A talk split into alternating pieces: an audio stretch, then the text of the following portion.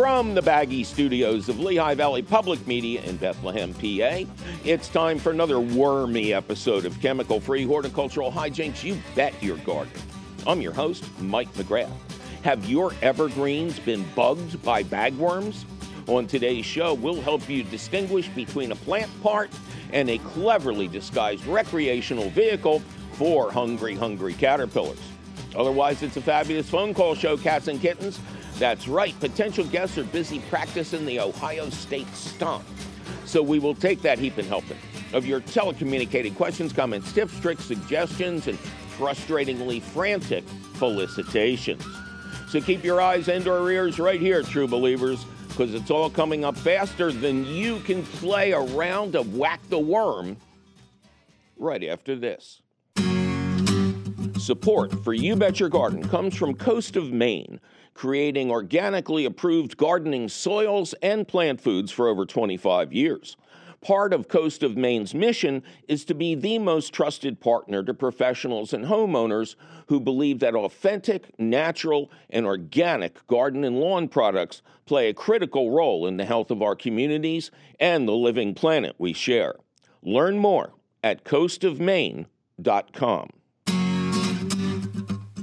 Welcome to another thrilling episode of You Bet Your Garden from the studios of Lehigh Valley Public Media in Bethlehem, PA. I am your host, Mike McGrath. Coming up later in the show, bagworms, the great imposters of the gardening world. They look like a part of the plant, but actually, they're eating the rest of the plant.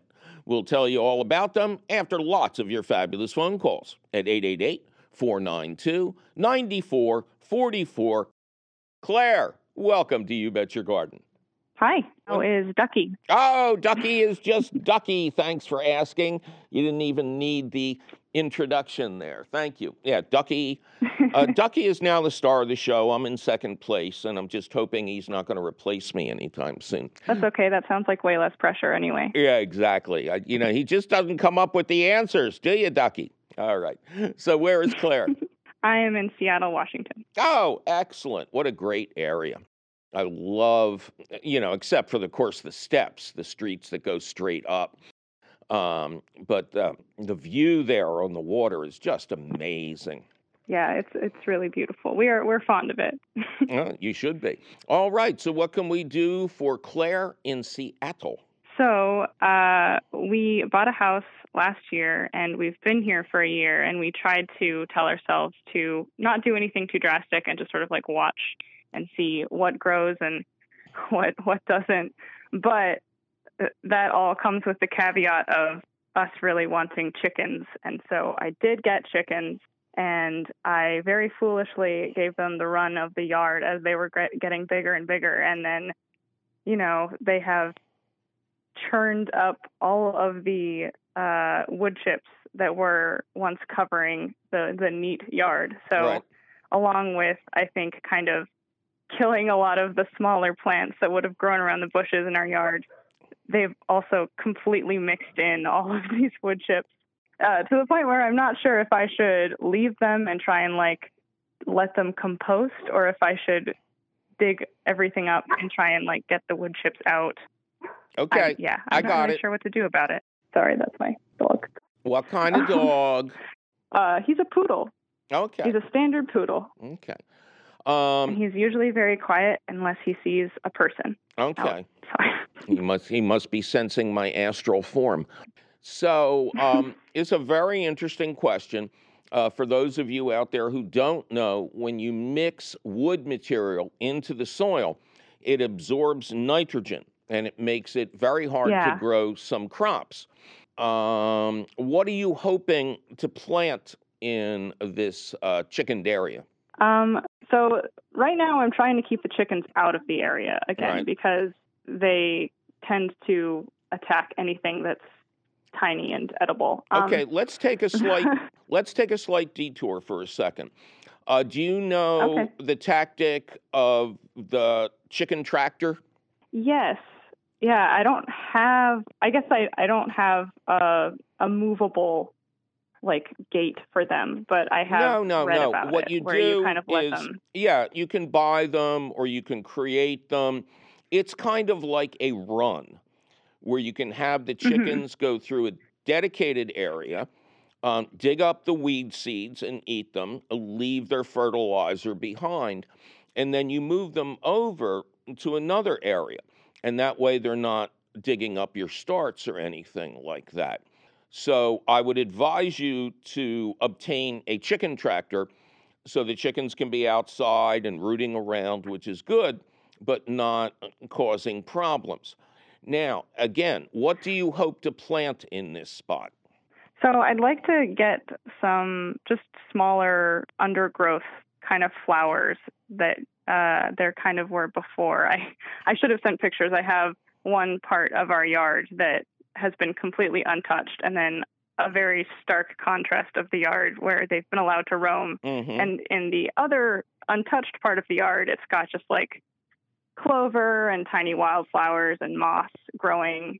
Um, and I kind of want to get that back, Okay. but it it, it well, no, seems to me that if I let Go ahead. I was going to say if I let them out even for a minute, they start digging. Oh, yeah, of course. No, no. Like especially with the kind of plants you described. They can't be allowed to run free. But that doesn't mean Mhm. they can't go outside. And again, the philosophy of the Mhm. chicken tractor is you move this around. Um, so you'll need a dedicated area where they can roam where you don't care if the plants get ripped up. But Yeah, but yeah, they've got that. They've got okay, well then a part of the yard. yeah, yeah. Just repair your fencing then. um, the the kind of plants you describe don't need a lot of nutrition to begin with. Moss, for instance, doesn't Okay. even um, take anything from the soil, and the kind of little wildflowers and stuff. If you're really worried about it, you could mix in a small amount of horse or, well, I was going to say poultry manure. Ha ha ha Yeah, it's like Um, I have that. but it would have to be well composted or else you're going to cause uh, Mhm. weed problems but i would say from what Okay. you're describing i really wouldn't worry about the wood chips if you wanted to put a flat earth garden in i would say to you know mix that soil with a lot of well composted horse manure or again my normal answer build raised beds on top but for the plants you described they are very low nutrition and because of your climate, where it rains or is cloudy and moist three, four, seven times a day, uh, it's going to be really Yeah. easy to get that moss to spread. So just take okay, great. kind of cuttings from your moss and lay them out. Or if you want to go online, um, there's a company called Moss Acres in the Poconos here in Philadelphia, yeah, Philadelphia area, Pennsylvania. And they can describe for you how to take some of your moss, put it in a blender with a little bit of Mm. with some water, some beer or buttermilk, and then pour this mixture out into the area to uh, to be mossed over. And again, in your climate, moss just loves living there. Yeah, I've definitely seen plenty of areas that have have gotten totally covered in moss. So I now that I know that I don't have to worry about leaving the wood chips in there. No, no, they I will will just- decompose over time, but they're not going to interfere. Like I said, the moss well, doesn't take nutrition from the soil, and the others are plants that are used to very low nutrition soils. So you should be fine. Okay, perfect. All Well, right. Thank you, and I will, you know, start applying my mental efforts towards containing my chickens because one of them has figured out how to jump over our fence. Uh huh. Well, you that's know, its own little. Um, well, you know, really, when you when you get to chicken care, you should have some screening over top of them, um, because Mhm. where you are, raptors is an even bigger problem. Not problem, but a population than here in Pennsylvania, and they prey on Yeah. chicken coops that are open to the sky. yeah, It's a work in Under a- progress, right? Yeah, It's the whole thing. you got to get the plumbing. They've, they've got their nice coop, and I'm just trying to build it out a little bit so they can go out and roam without being in danger or endangering plants. yes, exactly. Yeah. But make anyway, sure there's thank some. you so much. Yeah, make sure there's some screening over top. You'd be surprised at, at uh, how predatory the raptors can be. Yeah. I had heard that I'm I'm part of a lot of chicken Facebook groups now, but I had Good. heard that encouraging crows to hang out was actually beneficial because they'll Except then you off. have crows, the noisy, then you have crows, yeah. nasty. Yeah, I definitely haven't needed to encourage crows. They're Yeah, everywhere. exactly. so. All right. Well, you got a lot of work ahead, but it's only your first year. So Mhm. you relax and have a good time. Yeah. And good luck to you.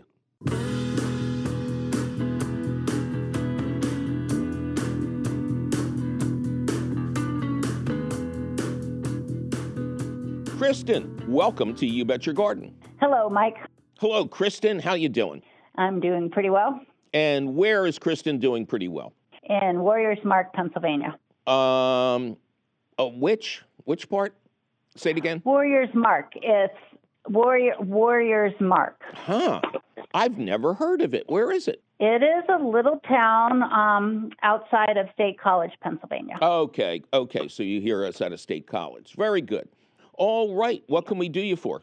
I have a question about Brussels sprouts and growing Brussels sprouts. Um, I've been gardening for a couple of decades, and Mhm. it seems like early on when I grew Brussels sprouts, they did fine, and I'd have a lovely stock of beautiful Brussels sprouts um, late fall. Mm-hmm. But in the past five years or so, um, I have not been able to grow them successfully. They get large, they get leafy, um, and then I'm not sure if they're getting more bug eaten or what else might be wrong. But the Brussels sprouts themselves never really develop. They're either very small and underdeveloped, or if they begin to develop, the leaves unfurl and they're just very unappetizing. Okay.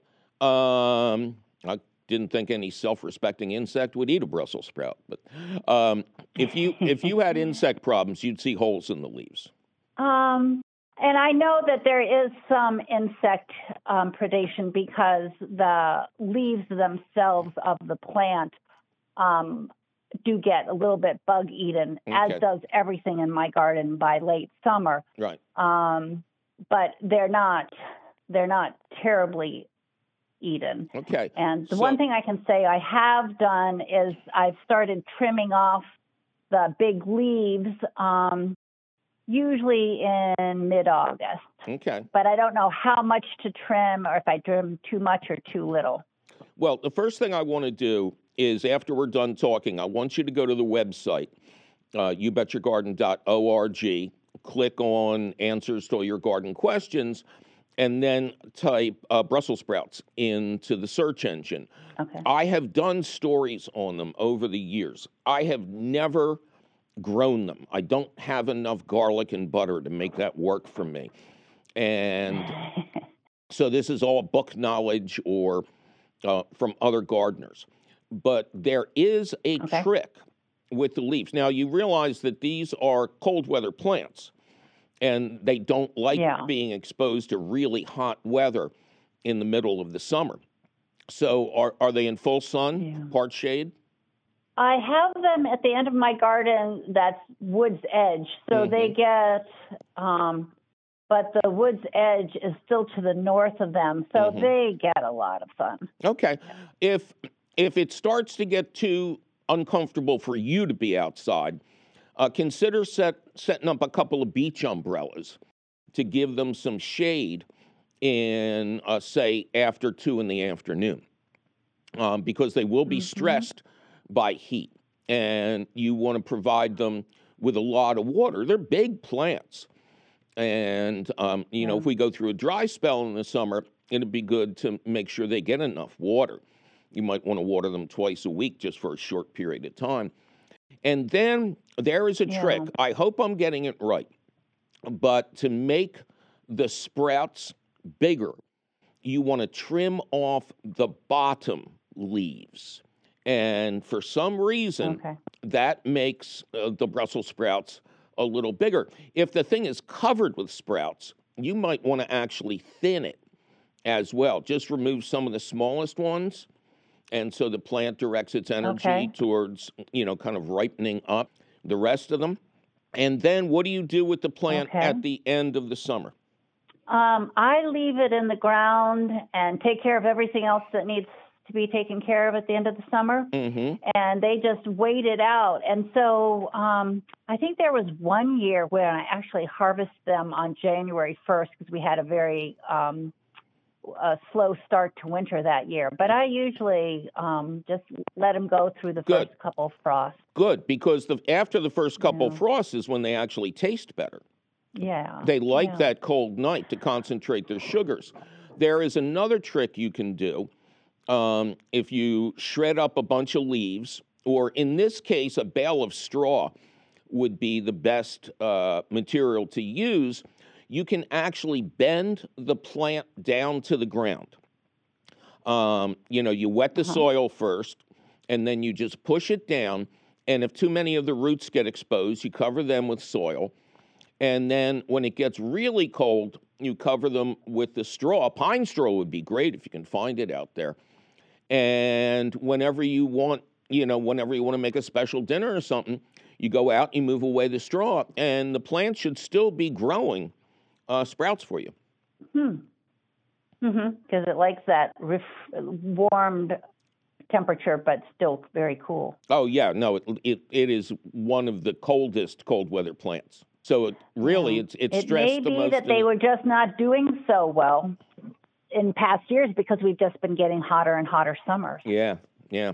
But uh, after this winter, you know, they should be happy. If we keep cool temperatures. Okay, well, good luck to you. Okay, thank you very much. My pleasure. Take care. Well, it's time for me to take a little break and remind everyone, like Susan in Murfreesboro, Tennessee, not to jump the gun just because you might be having a series of somewhat warm nights. Don't plant summer crops like tomatoes and peppers until you get close to your last average frost date, and nights are also predicted to be in the 50s or above for the next 10 nights. But don't go checking the Weather Channel just yet, because we'll be right back with more of your fabulous phone calls. I'm Mike McGrath, and you're listening to You Bet Your Garden from the studios of Lehigh Valley Public Media in Bethlehem, PA.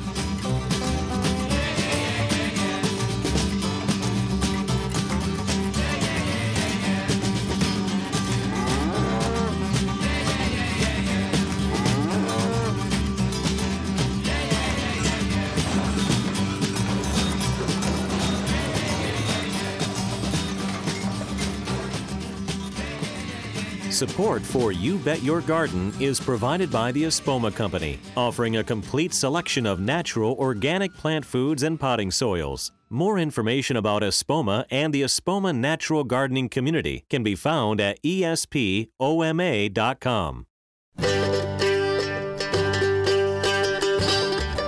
Welcome back to another thrilling episode of You Bet Your Garden from the studios of Lehigh Valley Public Media in Bethlehem, Pennsylvania. I am your host, Mike McGrath.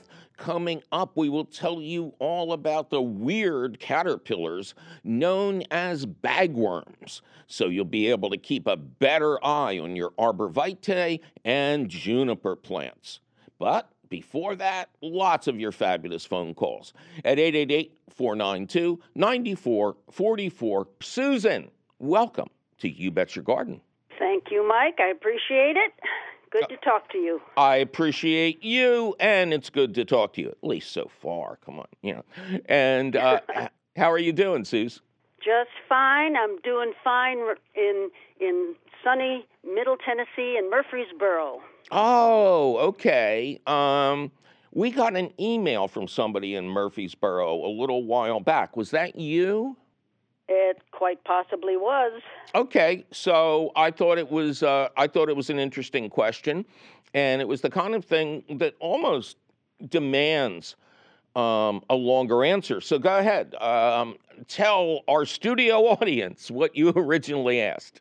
Well, uh, the first thing I was questioning, and I I listened to your last broadcast, and that was answered, and it was about uh, planting um, peppers in in containers. So Right. that part of my my question was answered. Okay, but, But- let's let's go back to that because I really I really dummied up. You just misspoke.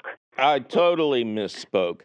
Um, but for some reason, people were asking what size pots do I grow my peppers in? and I said Mm-hmm. quart. I have no idea why I said that because the next time I got a quart of hot and sour soup, I saw this thing's much too small. What are you talking about? So, yes, for, for the peppers that I grow outside and bring inside for the winter, 12 inch pots are fine. You don't need to go bigger than that. Um, but I'm and not. that's 12 inch depth. Uh, That's uh, uh, the nice thing about the planting pots is when you say 17 inches, 12 inches, 15 inches, the dimensions are the same across the top and the same up and down. Okay, thanks. It's a little known fact. Okay. Yeah. Okay, Yes. so we Because answered I, that. I was able to. I was able to start uh, a couple of different kinds of peppers from seeds this year. I've been having fantastic uh, luck with Good. germination, and uh, I'm going to have to start laying in some some 12 inch pots yes. because I, I I like the idea of being able to harvest all year round. Oh, it's amazing. This year has been one of the best years for the plants that I brought in in the fall. We are picking peppers off them every week. They're flowering. They can't wait to go outside. It's wonderful. I, I do start new peppers every year, but the ones that go out as one or two year olds um, are already huge. They got all this biomass and they flower and fruit right away. So it, it's a win win situation. Now tell me, when you bring them inside, where do you keep them? Okay, so What the first thing you have to realize about bringing in peppers is that aphids love hiding in them. So if Uh-huh. you've got them all in pots, one of the most important thing is to move the pots away from where they are and go out there with either a pressurized hand sprayer or your garden hose with the nozzle set to laser beam and really hit the leaves. You you want them to move like in a windstorm. And then you move them to a slightly different area and do it again. And if you really want to make sure you're not going to have big problems over the winter, a third shooting, like one day, one day, one day. And then you bring them inside to a room that doesn't have to be overly warm, but shouldn't drop below 60, and where you can hang a good light above the plants. Okay. Um, in the past, I have foyer. I have always relied upon the four tube, four foot long fluorescent fixtures. But this year, for the first time, I'm experimenting with LEDs. I got some LEDs um, this year for. Actually, I started last year um, for um, you know seed starting, and and I heard you talking about the deformable garage lights, Right. and I got a couple of those, and boy, they put off some really good light. Don't they? But I'm surprised at how warm they get. And I've really had to keep up with the watering this year more, Oh yes, more yeah, than usual, even though they have these cutouts in the back to um, disable the heat, so to disperse the heat. Mm-hmm. And when I brought it up with a computer friend of mine, I said, I thought these diodes were supposed to be like heat free. And he said, Why do you think every computer has a fan inside it? yeah. And that's where the LEDs are nice because they don't have any heat. Well, uh, you know, these deformable ones, you know, they give off a fair amount of heat with their 12,000 lumens apiece. But uh, so far, so good. Yeah, yeah. Well, the the um, tube lights that I have are LEDs, and there's no heat for them at all. Uh, yeah, I wonder about that. Um, and I, I, I've seen these things in use. They're super bright. And the nice thing about having um, tubes that bright is you don't have to keep the plants right up against them. Uh, the amount of lumens they're getting, even six inches or a foot away, is satisfactory to keep the plants nice and stocky. Okay. Now, the other question I asked you about, um, of course, this last year I had more time than I usually do, so I got into more um, different kinds of gardening, and uh, and this year, since I started so many uh, peppers and tomatoes and different plants from seed, and our last frost date here in Middle Tennessee isn't until about April fifteenth and these plants are getting bigger. Mhm. I built a cold frame but I really I've never used a cold frame, and I'm not sure how to use it. Cold frames are great, but you have to vent them during the day. Cold frames are meant to Yes. protect plants at night. So if they Yeah. don't have an automatic venting system, you have to go out when the sun goes down and remove whatever props you've got to keep them up. And you have Yeah. to vent them during the day because with the direct sunlight on them, they can get overheated in in Mm-hmm. just one day. But cold frames are an essential part of organic gardening that goes back a long way. And some of the best gardeners I know put their starts outside and um, use cold frames to protect them. Now, I've got tomatoes and pepper plants that are probably uh, good 10 inches. They're blossoming already. At Mhm. least the peppers are because I started them sooner. Should I trust them to go in the cold frame when the temperatures continue to fall into the 30s at night? My basic answer would probably be yes, if the cold frame is well constructed and insulated. Some people will simply take their plants out for a walk during the day and bring them back inside at night. Um, if That's you, what I'm doing now. yeah, if you're concerned about the viability of the cold frame, uh, put a stunt plant out in there and test it on the coldest night you have coming up. And that'll tell you everything you need to know. I was just going to say I've got a thermometer in my cold frame, and I've, you know, I've kept track of that. So Is it a kind of thermometer that tells you what happened overnight? You know, that retains the coldest Oh, temperature or anything? no, no. All right, well, you got to get up at three o'clock in the morning and go out and, you know, wait for the milkman and check your temperature. Okay. All right. I like the idea of uh, uh, uh, putting a plant out there that I can sacrifice if if it happens. We always need to make sacrifices to the gardening gods. yes. Okay. Thanks so much, Mike. I appreciate the advice. Thank you, Susan. Good luck. Thanks. Bye bye. Pat, welcome to You Bet Your Garden. Thank you. Well, thank you, Pat. How you doing? Doing well today. How are you? I'm just Ducky. Thanks for asking. Ducky always likes to be Mhm. paid attention to. Uh, look, I think Ducky is taking over the show. All right. Uh, where are you, Pat? I'm in West Chester, Pennsylvania. Okay, I know where that is. And what can we do for Pat in West Chester? So I have uh, some inkberry holly bushes, and they're Mhm. planted in a line to screen the view of my air conditioner condenser hmm to hide that. And um, they have grown to over five feet tall. I've planted them about seven years ago. And so I have been trimming them each year down to about five feet so I can see over them Right. out my picture window. hmm And the woody stems at the bottom are becoming more prominent each year.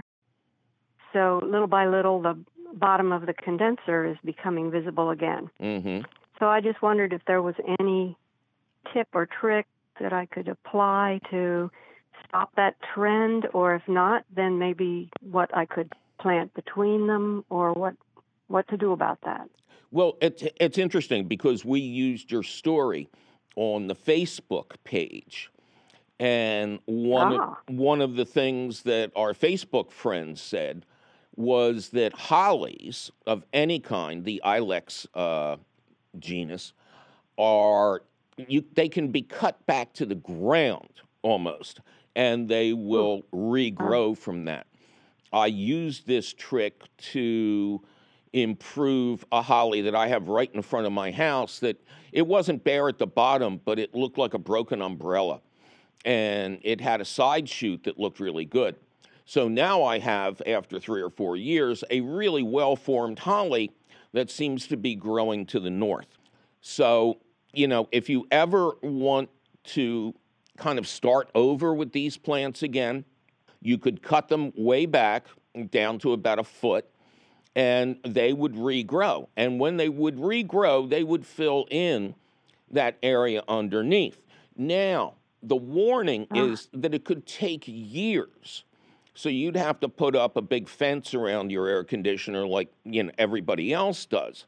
And I believe that um, when I answered your question on Facebook that I suggested um, you get a little decorative fence of some kind and just put that around the part that's showing and have it be as tall as the bottom of the green growth just above it. Because these are magnificent plants. Um, they're great food for wildlife, they're beautiful. Um, you know, inkberries are just really special uh, forms of the holly plant.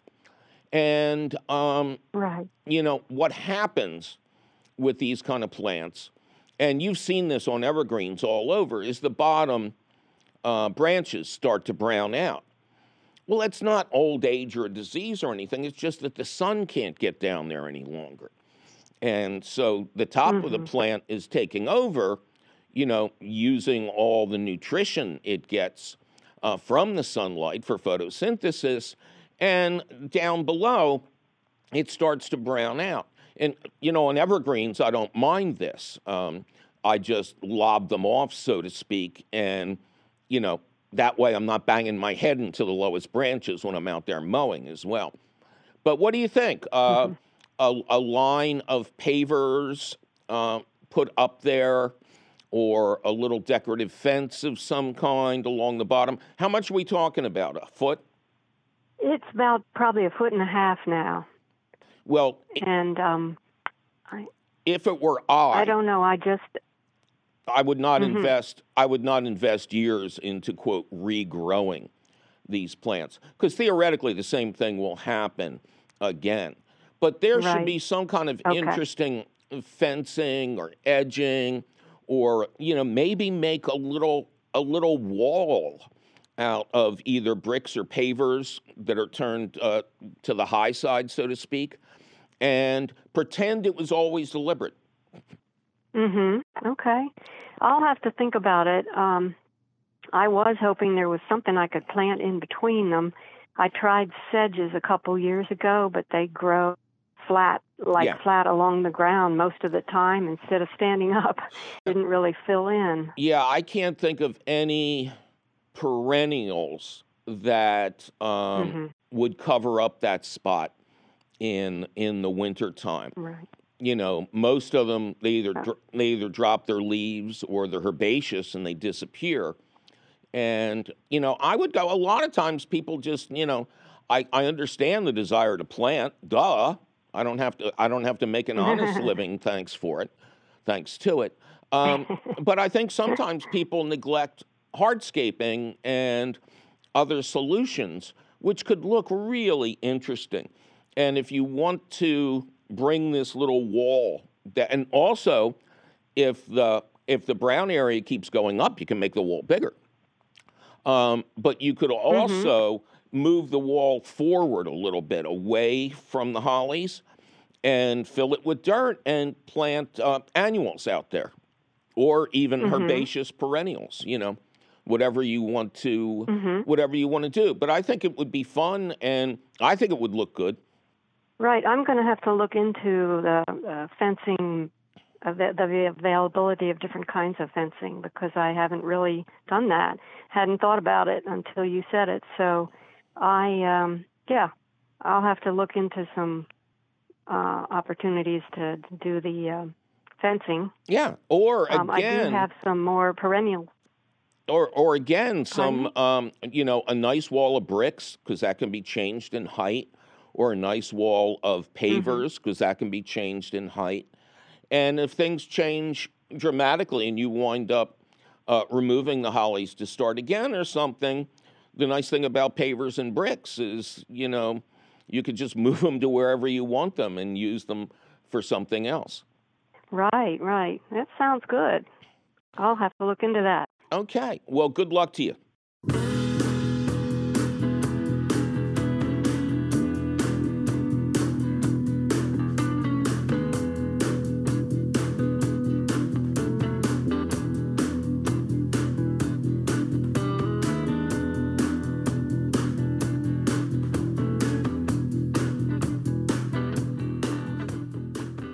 Well, it's time for me to take another little break and remind everyone who wants to repair or replace a cool season lawn like fescue or bluegrass that the only sure path to success in the spring is with sod.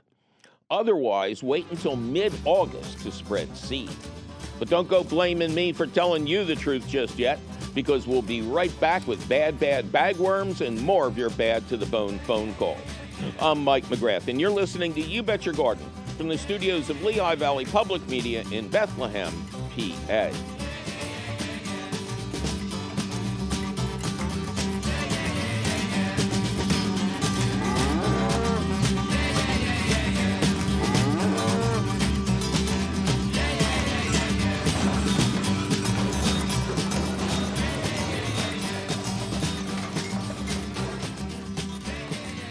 Support for You Bet Your Garden is provided by the Espoma Company, offering a complete selection of natural organic plant foods and potting soils. More information about Espoma and the Espoma Natural Gardening Community can be found at espoma.com. Welcome back to another thrilling episode of You Bet Your Garden from the studios of Lehigh Valley Public Media in Bethlehem, PA. I am your host, Mike McGrath, and we are in the stretch now, cats and kittens. In just a little bit, we'll get to the question of the week about perhaps the most bizarre caterpillar of them all the creepy, crawly bagworm. In the meantime, we're going to put a couple more of your fabulous phone calls in the bag at 888 492 9444. Alan, welcome to You Bet Your Garden. Hi, Mike. Hello. How are you? I am just ducky, Alan. Spring is here. I got peas in the ground. I got lettuce in the ground. Wonderful. Yeah, how are you doing? I am doing well. I live uh, not too far from Temple Ambler. Mm-hmm. And my question is about pruning. I have the same question about two of our plants.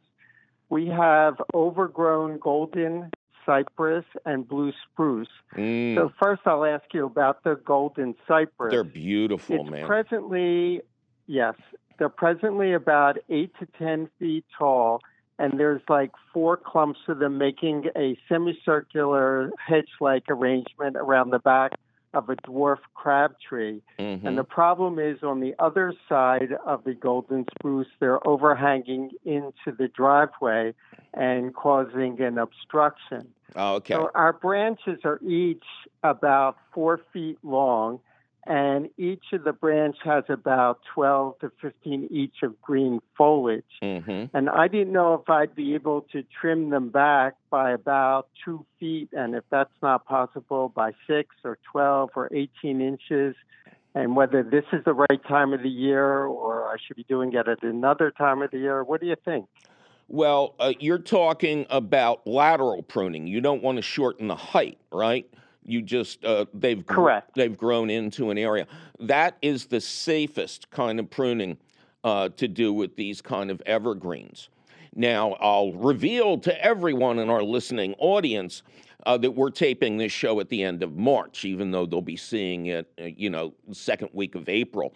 So, uh, what I would suggest is you wait a little bit, you know, wait till we're really sure spring is here, and we're not going to get any more onion snow or anything like that. And then when you start to see new growth on them again, go out there. But one of the best rules of pruning is not to do it all at once. Just take six inches off in the area that you want to get a better eyesight for your cars and wait a week and go out and see how that looks and then take another six inches off.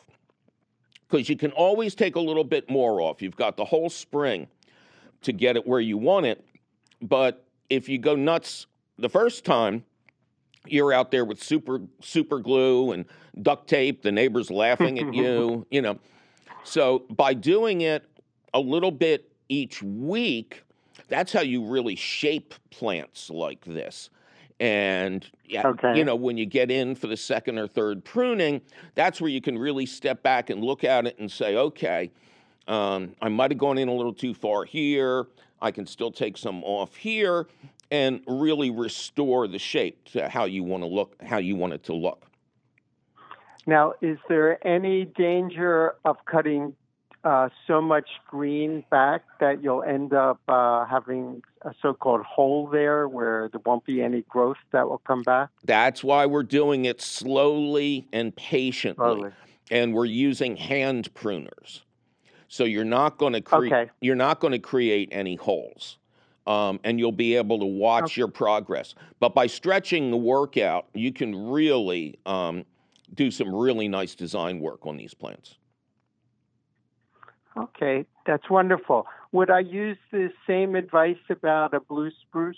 Absolutely. Has that gotten too wide? Yes, that's gotten too wide also onto the sidewalk.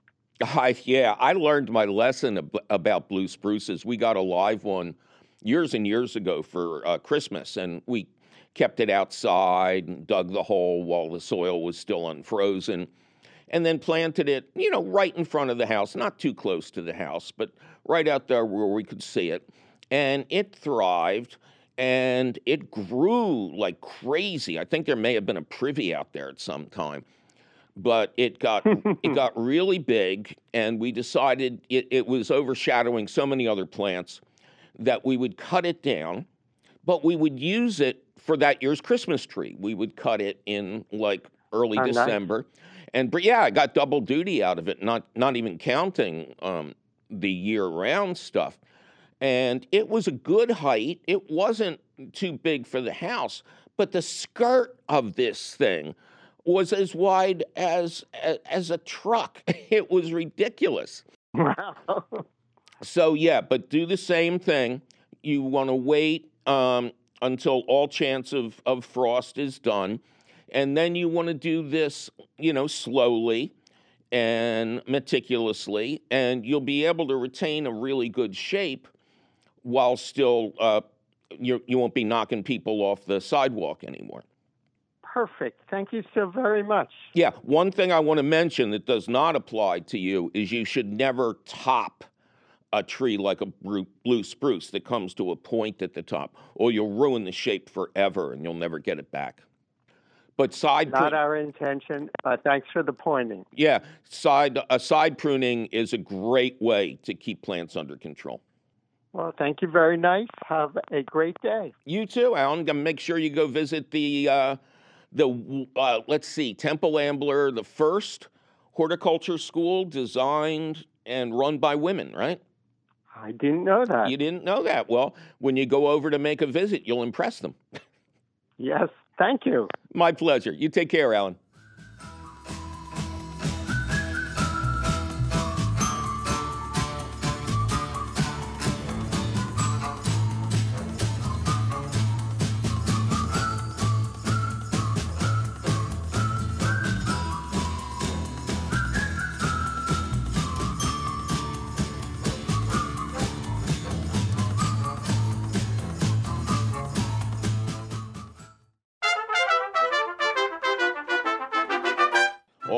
It is that time again, cats and kittens.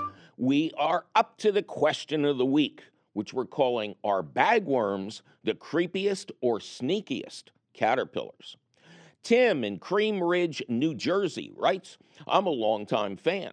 I even won a blue ribbon from the Pennsylvania Horticultural Society this past summer for my 2,100 square foot raised bed vegetable garden because of your help and guidance over the 12 years I've been listening. My question is about bagworms, which have infested large areas of my property in the beautiful horse country of western Monmouth County.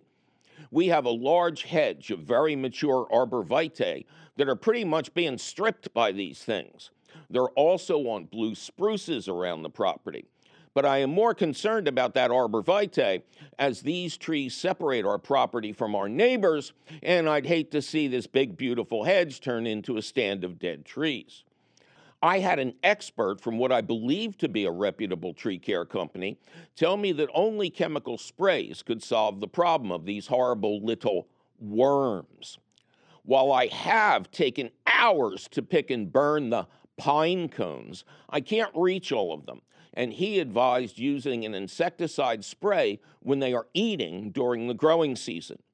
As you can imagine, I am a steadfast organic grower with bird baths, pollinator gardens, birdhouses, fruit trees, and wildlife all around my little homestead. I picture a chemical being sprayed into the trees and birds falling out dead. Yikes! I had never heard of bagworms until this past year, but the tree care rep said that this area of New Jersey is particularly known for these infestations. Of course, now I notice them on stripped trees all around. I've also noted that out on Route 195, which is the road to the beaches, there are signs that state trees have been treated with noxious sprays. Please let me know how to get in front of these bagworms in an organic way. They are even on my skip laurels now. Okay. First, those signs are not about insecticides, but nasty, foul smelling agents that are sprayed to deter people looking for free Christmas trees. If you ignore these signs and cut one of the trees and bring it indoors, it will soon smell like 17 skunks held a steel cage match in your living room. We don't know who won that match, but we can be sure about who lost. Now, I wish bagworms were that easy to explain. But let's start with the fact that bagworms are not worms of any kind, and neither are the many other caterpillars whose common name includes the word worm, like the corn earworm, the cabbage worm, tomato hornworm, etc., etc. For some unknown reason, farmers called these caterpillars worms and the name stuck. So if something, quote, wormy is attacking your plants, they are caterpillars. Oh, which is important, as we shall soon see. Foreshadowing. Nests. Bagworm nests look much like pine cones, so they are often ignored when they first show up on coniferous plants like arborvitae and juniper. Those are their favorites, but they'll also breed on many other plants, including pines, spruce, apple, box elder, elms, black locust, maple, oaks, persimmons, poplars, and willows. Now, that's per the USDA. I've personally only seen them on arborvitae and juniper. Now we get to the weird part. The adult males are hairy moths that emerge from their bags to mate in the fall. But the adult females are grub like creatures that have no wings and spend their entire life inside bags constructed of locally available materials that, again, look just like the host plant produced them naturally. The adult males mate with these weird grub like things through an opening in the bag. I'm not making this up. And then, as is often true in nature, the adults die but not before the female lays 50 to 100 eggs inside her bag. That bag, by the way, also has an opening at the south end for the convenient deposit of moth poop. The eggs will survive winter, and then pupae from the hatched eggs will emerge in early spring, April through June, depending on your location and the weather.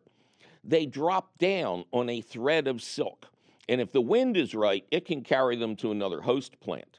If it isn't, they'll just feed on the same plant. Then they begin actively feeding. So, this is the time to spray the plant with the old original form of BT. This organic caterpillar killer has been around for many decades and only harms caterpillars that are actively feeding on the sprayed plant parts. It will not affect birds, bees, butterflies, frogs, toads, pets, people, naked mole rats, or mechagodzillas. While feeding, the little worms actively collect material from the host plant, with which they will quickly make their own bags, emerging only to feed. And because the bag is composed of material from the plant they're eating, it is really easy to miss, but you will eventually see the damage they cause. So if you've had bagworms on a plant in the past, keep a close eye on it for the next couple of months and have your BT at the ready. You also can and should prune off any bags you can reach at any time of the year. And then do what an Ohio State University Extension bulletin calls the bagworm stomp, which should be self explanatory.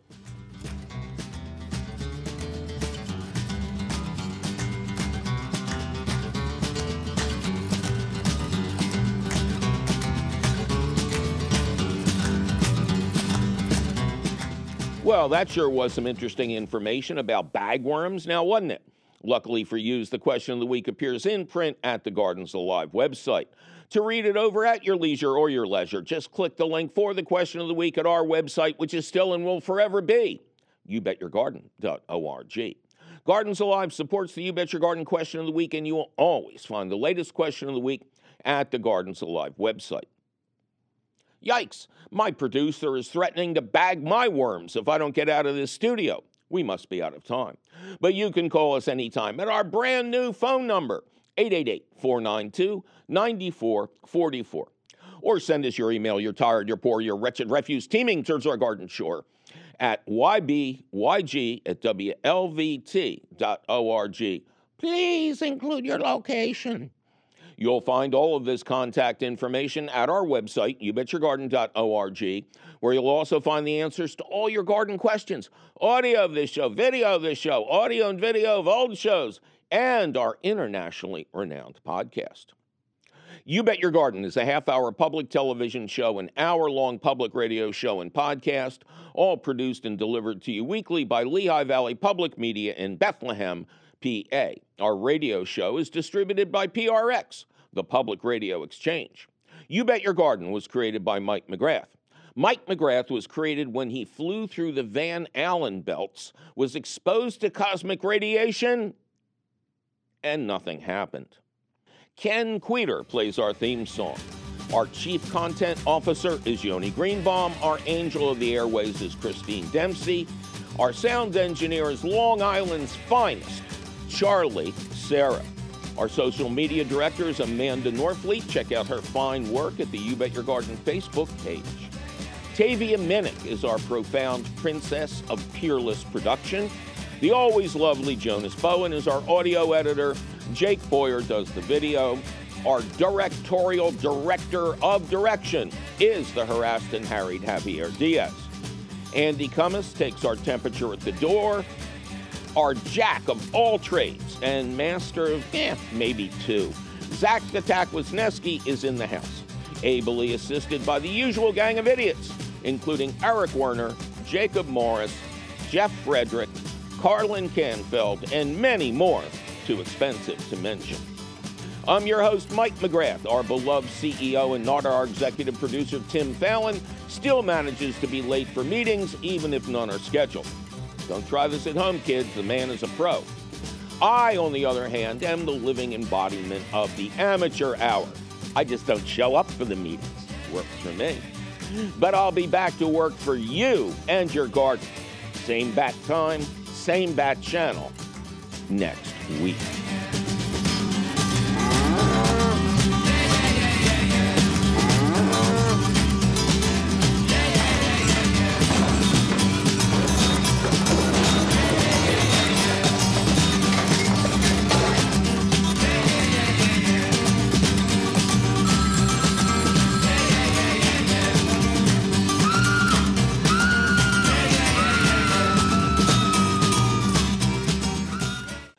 Support for You Bet Your Garden comes from Coast of Maine, creating organically approved gardening soils and plant foods for over 25 years.